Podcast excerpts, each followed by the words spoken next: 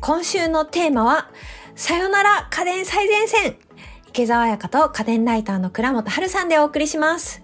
よろしくお願いします。はい。残念ながら家電最前線は最終回今。回で最終回となります。ポッドキャストの方はですね、今後も聞けるようにアーカイブされますので、ぜひぜひ、あの、この回をきっかけにですね、家電前線を聞くようになってしまったという方は、あの、過去の放送も聞いてみてください。そしてですね、これまで家電最前線を聞いてくださっていた方には、一緒に思い出を振り返られるような回に今回はしたいと思います。はい。よろしくお願いいたします。はい。まずはですね、お互いの印象に残ったエピソードというテーマで話していきたいと思います。はい。私はですね、あの、実は、一昨年かな？引っ越しをしたので、結構その時は大型家電をたくさん買ったんですよ。なので、その時期に、えーいろいろ大型家電も家電最前線で紹介していたので、そのね、まあ、冷蔵庫から、洗濯機からいろいろ参考にさせていただいたんですけど、特に参考になったのは、ドラム式洗濯機の回ですね。ああ、えー、シャープ66おすすめのドラム型洗濯機、洗濯機選びのポイント、かっこ中編の回ですね。3回連載したんですよね、この時確か。そうなんですよ。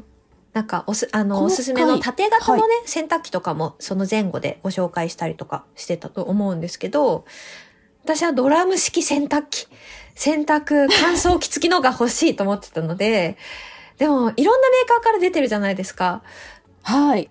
だから、こうどの機種がどういう特徴があって、どこがいいのかみたいなのがちょっとあんまりよくわかってなかったので、はあ。いろいろね、メーカーの特徴なんかも交えてお話ししていただいたので、かなり参考になりました。ああ、よかったです。シャープ66の時は、日立の風アイロンビッグドラムと、あと、アイリス大山の、ちょっとあの、コスパのいい、えーうん乾燥機能がない、お安めのドラム式洗濯機と、あと、パナソニックのすごいかっこいいキューブルっていうシリーズの3つを紹介しましたね。そうです池谷さんはね。ちなみに。えーっと、パナソニックとすごい悩んで、キューブルかっこいいじゃないですか。そうなんですよ。かっこいいんですよ、これす。ごい悩んで、日立の風アイロンにしました。ちょっとシワをなるべく減らしたいなと思って。そう、風アイロン、あの、風速 300km で、その服を乾燥させるので、シワが伸びる。もうアイロンかけたように風を当ててシワを伸ばすっていうのが特徴のドラム線なんですよね。確かになんかシワがあんまり気にならなくなったかもしれないですね。前使ってたのに比べて。そう。これただ、風速がむちゃくちゃ強いので、あの、パッキンのところにフェルトみたいな埃が溜まりやすい。めっちゃたまるそれは、なんか前回パナソニック使ってたんですよ。パナソニック使ってた時は、あんまり、こう、埃が、今よりは出なかったなっていううんうんうんところなんですけど、日立めっちゃ出る。そう。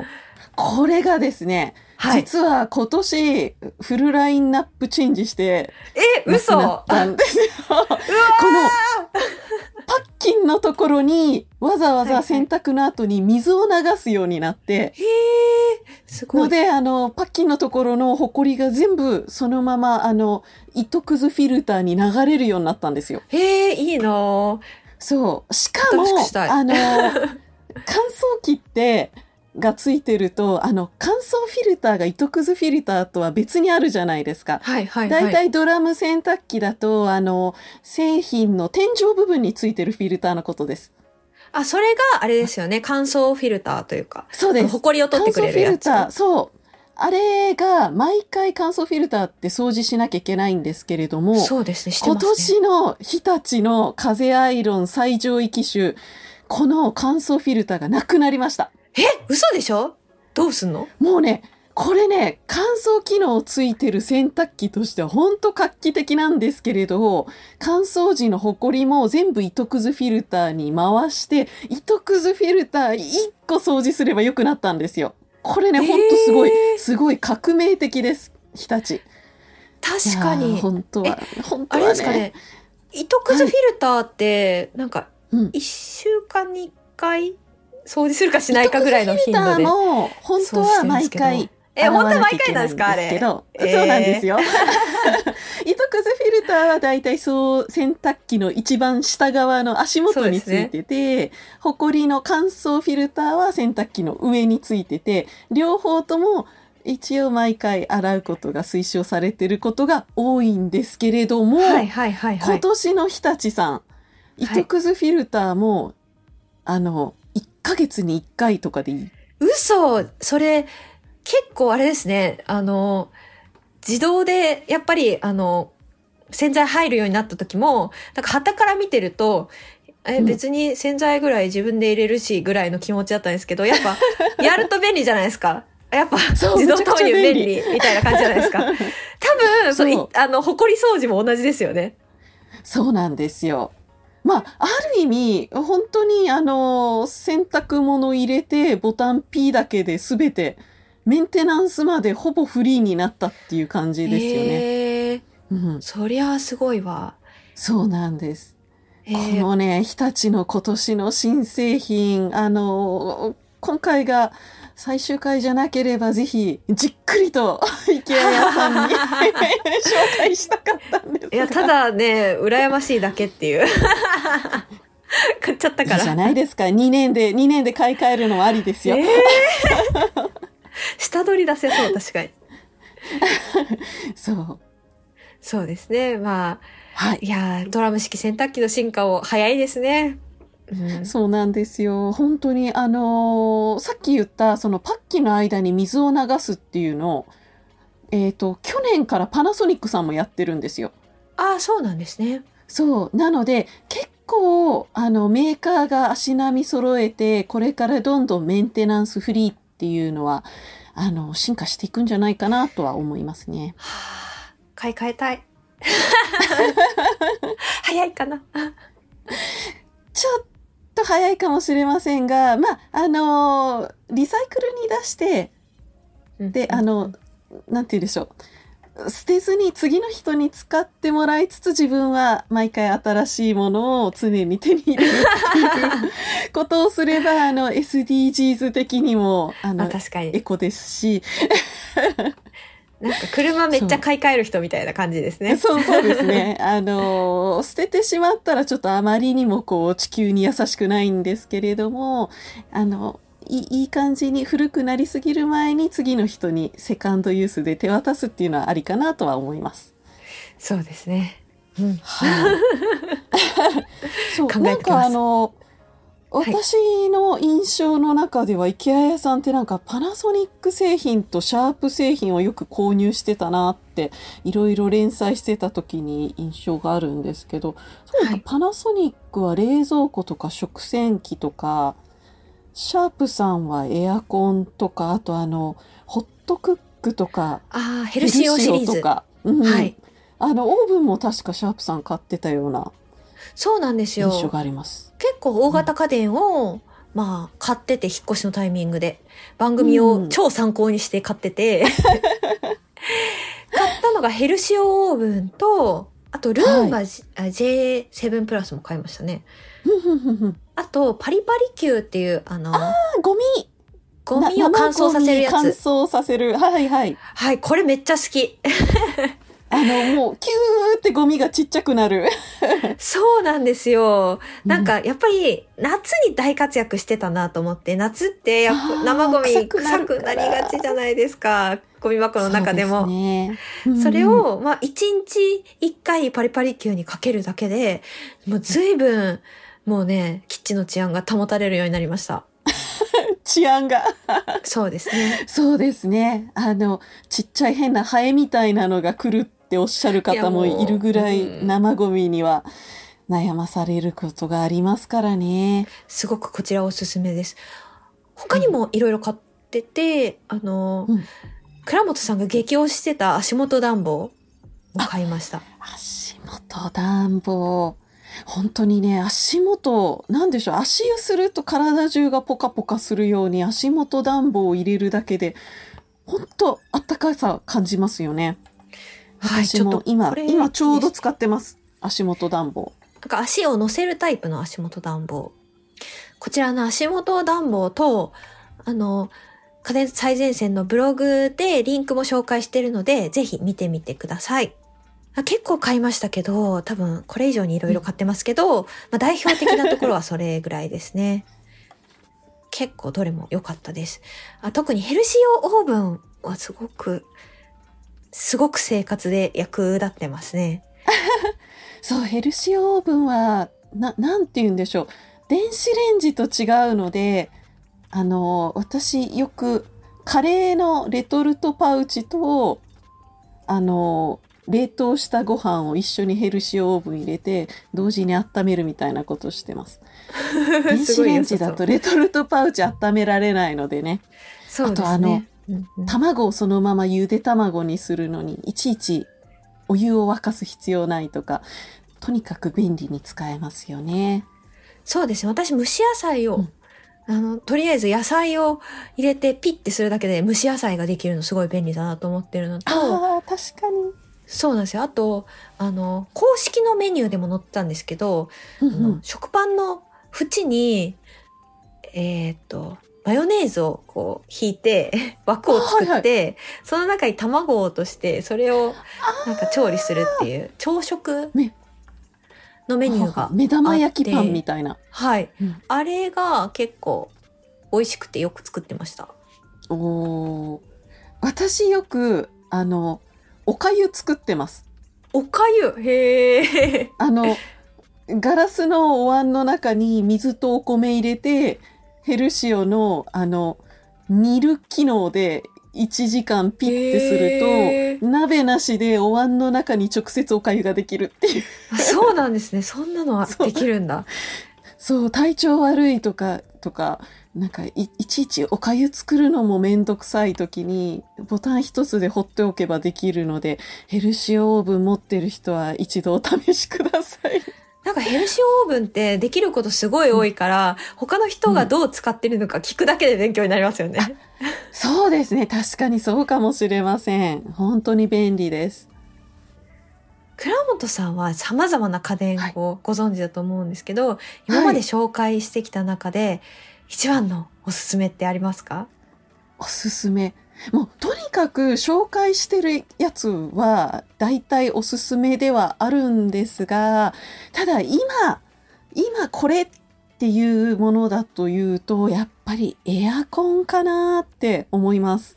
ああはいはい。どのエアコンがいいっていうのは、まあ、あの最新の省エネエアコンならどれでもいいんですけれども、あの、今とにかく光熱費が高いので、節電を考えると、暖房、冷房、絶対エアコンが、あの、割がいいっていうか、省エネ性が高いので、特に冬は暖房を使いたいっていう人は、いいエアコンを買ってほしいなって思ってます。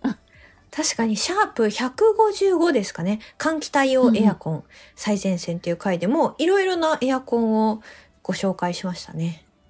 そうなんです。もうエアコンはやっぱりその省エネ性能が年々上がってるので、ぜひ、あの今の特に光熱費高いこの時期っていうのは、もう10年ぐらい使ってるものだったら買い替えてもいいんじゃないかなと思います。最近のは換気機能もついてるやつもあるし、あと、かなりエコにもなってるし、って感じですかね。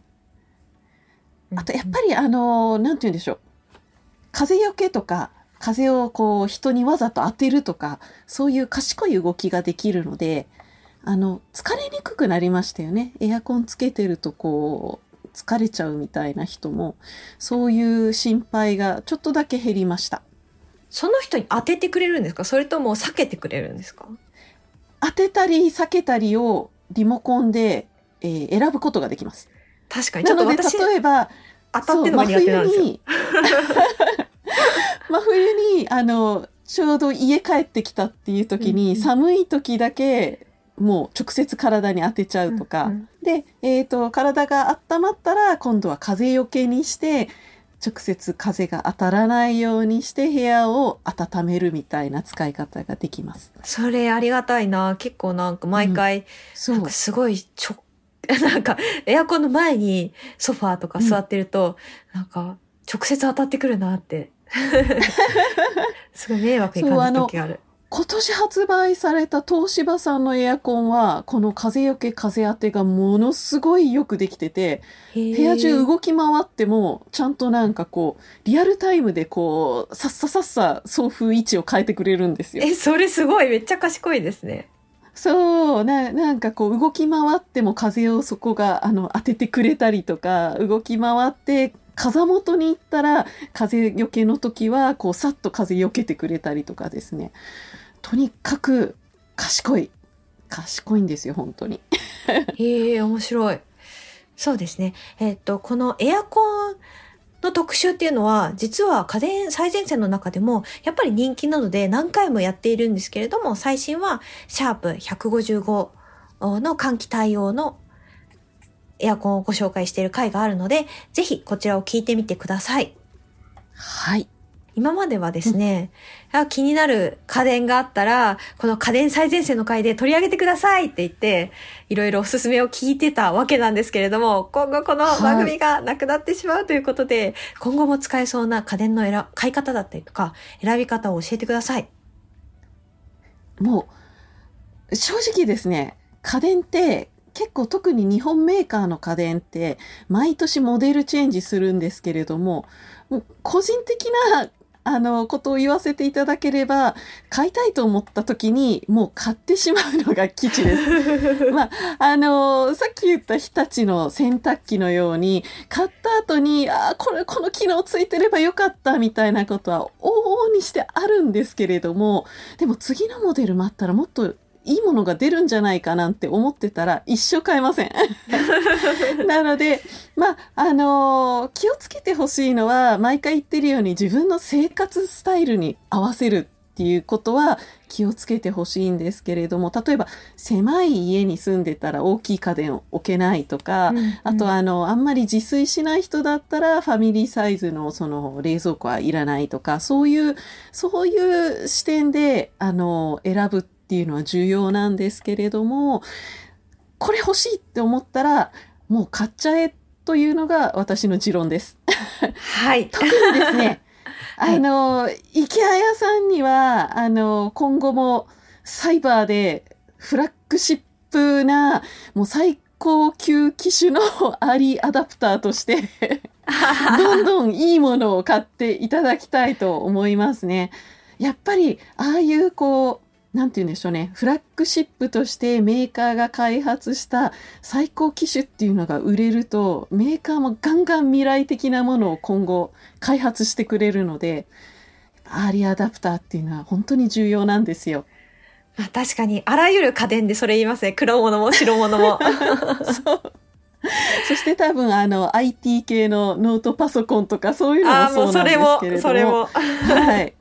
いいものを買える人は、興味ある人は買ってほしい。確かに、キックスターターとかもね、そうですね。そういうのを気になるやつがあったらやった方がいいんですよね。はい。それが、あの、未来への投資になります。わかりました。それを胸にね、はい今後も生きていきたいなと思います。というわけで、あっという間のエンディングになります。最後はみリスナーの皆さんへのメッセージで締めたいと思います。まずは私から、はい。これからも私もね、一家電ファンとして家電で生活を豊かにしていきたいと思っております。皆様、長い間家電最前線を聞いていただきありがとうございました。続いて、倉本さんお願いします。はい。えー皆さんのおかげで音声配信3年も続けられて、本当にこの連載中は楽しい思いをさせていただきました。まあ、えーと、皆さん音声配信、この家電最前線を聞いてるってことは多分家電に興味がある人だと思いますので、この配信以外でも、とにかく、あの、雑誌でも、音声配信でも、テレビとかでも面白い情報を世に伝えることで、またどこか別の機会にでもお会いできればと思っております。はい今後倉本さんのあの情報最新情報を得るにはどうすればいいですか？